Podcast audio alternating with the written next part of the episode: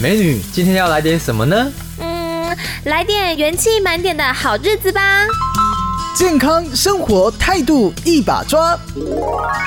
活力早餐吧。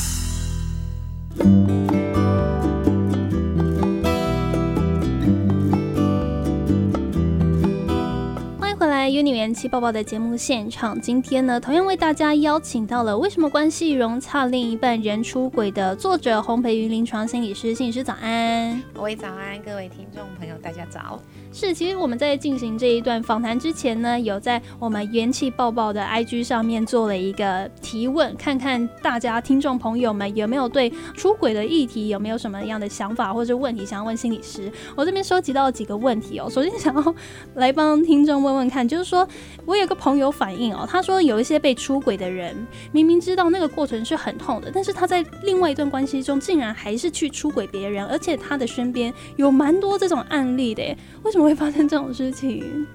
像我自己，不管是书中提到，还有我自己有好多个案哦，就是说，他可能在上一段关系里面，他是那个受伤的人，嗯，可是他到下一段关系，他就成了小三或小王，嗯，好，我我想说，就是其实所有关系里面的一个状况，都是一个探索自己的路口，哦，因为大意思就是说，很多时候我们是不是在心中有一个很深沉的孤单，需要别人来陪伴。才能够让自己感受到踏实和圆满。好，我的意思就是说，很多人会觉得说，对啊，为什么为什么不是将心比心，然后学到了说，哎，那既然他曾经有这样子的伤痛，那以后就不要如法炮制别人的伤痛嘛。嗯。可是我觉得，在我自己的案例里面，我看到就是说，那个心中的孤单、寂寞，需要别人来呵护、关怀跟陪伴的这个需求，在我的案例里面，我看到是。他们没有自己长出来，所以以至于他可能在上一段关系他受了很重的伤，他恢复单身之后，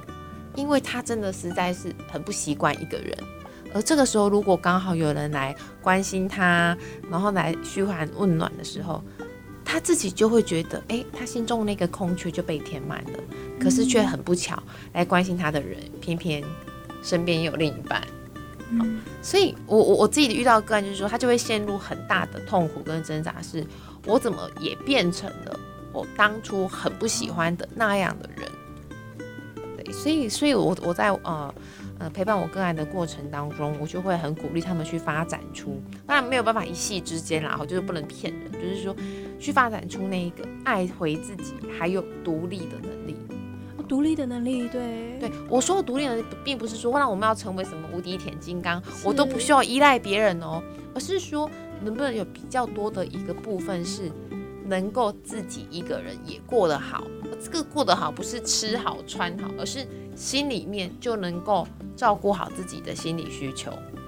的这个部分的能力。所以某方面来说，自己曾经受过的痛加注在别人身上，这样的行为。是心里某一个缺失，一直以来都没有被满足，就对了。对，然后还有就是能够陪伴自己独处的能力，并没有完完全全的发展出来。嗯，理解理解。希望这位听众朋友有听到这么关于自己内心的一个呃自述的过程。那么还有一位听众朋友问说。到底什么样的人爱出轨？他的问题好简单，可是我想这个原因应该还还蛮复杂的。对，很复杂，所以真的是可以看这本书会比较完整 哈。因为这么说好了，我常常就觉得说，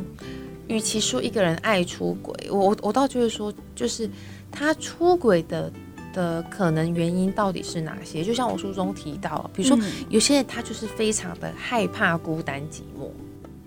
所以他常常需要有人陪。一旦他的另一半，不管是男生或女生，一旦因为工作忙，或者是说因为各式各样的状况不在自己身边，他就啊巴不得一定要有一个人可以陪自己聊天。然后比如说像我自己就有些案例哦，嗯，他到底是不是爱出轨？你会觉得你自己听起来，你会觉得说你很难说这样就是爱出轨。比如说他就会去安装交友软体，可是他自己是有另一半的人啊。对我，我就会很，我就很好奇啊，我就会跟我哥安问说，哎，可是你不是有另一半吗？怎样？他就会常常说，因为他觉得有点无聊。嗯，好，那所以到底怎么样是爱出轨？我我要讲就是说，一个人如果我我就用一个比较完一个比较大方向的回应啊，就是细节可能要看书，可是大方向回应就是说，他没有办法回过头来独立的靠自己照顾好自己的心理需求。有些人他是因为孤单，有些人他是因为无聊，那有些人是因为他可能真的在关系里面得不到他想要的温暖，或者是说顺畅的沟通，各式各样的原因都有。那有些人哈，我我不是说他拍面，他就刚好什么样子的状况都有，那累积出来的样貌就是他就很容易出轨啊。但是我们若往内心的深层来看，就是。比如说，他又是怕孤单，他又是怕无聊，然后他又是原本的关系就有状况。可是这个东西回过头来，是不是他没有办法一个人去处理好自己内心的各方各面的需要？对，有时候这个问题必须回归到他自己身上，他到底有没有？办法察觉自己到底缺了什么，进而去做一些什么改变，否则真的是只会一而再、再而三的发生。那么其实，嗯，我们这一节哦是和培心理师聊的最后一集了嘛？我在书中有看到一个非常，我觉得也是还蛮疗愈的一个篇章，就是被出轨之后。我们疗愈自己会经过七个阶段，信师要不要来和我们分享一下？我在这边比较，嗯，就是呃大方向和回答，因为题面很多细节。对，我我要先强调，就是说，因为很多人都会走在前面，都几乎都卡在前三四关，怎么否认啊、讨价还价啊、愤怒这个部分哦，就是就就就不会再走下去了哈。嗯。但我要先强调，所有的阶段它可能是交错。交错出现哈，就前前后后，或者是前进倒退，然后又前进这样，大部分都是处在那个否认、讨价还价、愤怒，好这个部分。可是第四阶段很重要，就是说，通常一个人走出出轨的阴霾，就是他已经走到第四阶段了。他也曾经否认，也曾经愤怒，也曾经讨价还价。可是到第四阶段是什么？也是我们其实最常听到的功课，就是接受。我我说的接受，并不是说。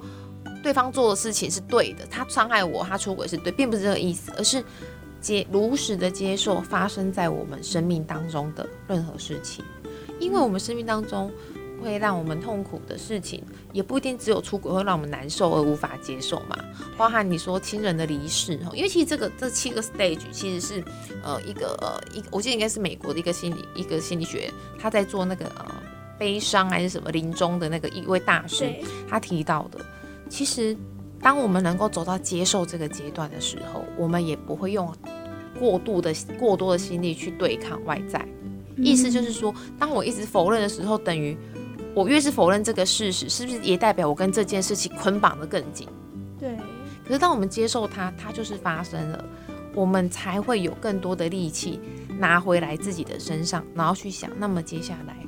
我往后的人生我该怎么做？比如说，就像我后面有提到，就是一个人能够走出新的人生，是不是代表他要面临到一些人生的各方各面的改变？比如说，也许，也许啦，比如他离开这段关系，他是不是要开始搬家？嗯，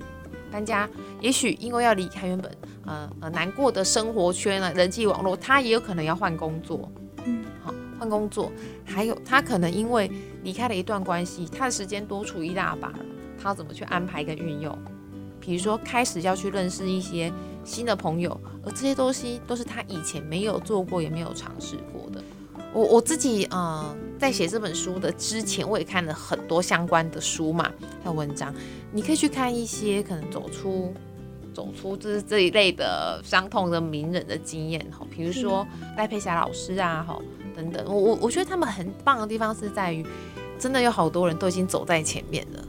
嗯，然后拥有了第二段婚姻，而且也是过得很不错的的人嘛，我们都可以看着别人是怎么走过来的，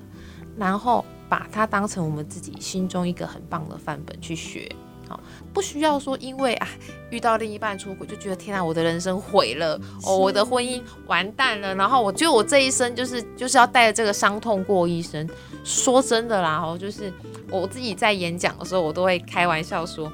我们这一生，老实说会活蛮久的哈，除非遭遇意外哈，不然我们好好的去想，要怎么样子的为自己的人生努力，然后走向下一个阶段，我觉得这是一件非常重要的事情。对，的确不是说在一段关系里面被出轨之后，像培云刚才讲的，我的人生就毁了。不，你的人生没有毁，我们还是可以面对自己的生命，我们是有掌控权的。你可以选择离开，或者是留下，这都是你的决决定，没有人可以干扰或者是评断你做的决定，因为毕竟这个人生是你自己的，你要对自己负责。那同时，呃，原不原谅啊，其实。外人说的都很多啦，那么自己到底会让自己过得去的选择是什么？还是留给我们自己？那么对于出轨的那一方，他自己心里缺了什么？那其实某方面来说，也是他自己人生的课题啦。这四集聊到的是这一本《为什么关系融洽另一半人出轨》的嗯新书。其实我觉得这一本书，除了是对于过往我们可能对出轨啦、外遇那种比较情绪性的呃叙述之外，这一本真的是。可以探入你的心底，去聊聊说出轨者和被出轨者他们的心理疗愈，或者是走出伤痛的一个过程，真的是非常推荐给大家。那么今天哦，这四集就非常谢谢我们洪培宇心理师来跟我们的分享，谢谢，谢谢。那我们有点气宝宝也就明天再见喽，拜拜。